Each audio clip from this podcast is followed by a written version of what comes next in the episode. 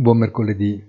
I primi consuntivi del 2023 delle corporate americane sorprendono con numeri che nella più parte dei casi superano il consenso degli analisti. Ecco una buona ragione per sostenere Wall Street, mentre si rafforza il dollaro e la curva dei rendimenti americana si appiattisce sempre di più. Nessuna novità di rilievo dal calendario macro alla vigilia del primo appuntamento dell'anno con la BCE. Buona giornata e come sempre appuntamento sul sito easy-finance.it.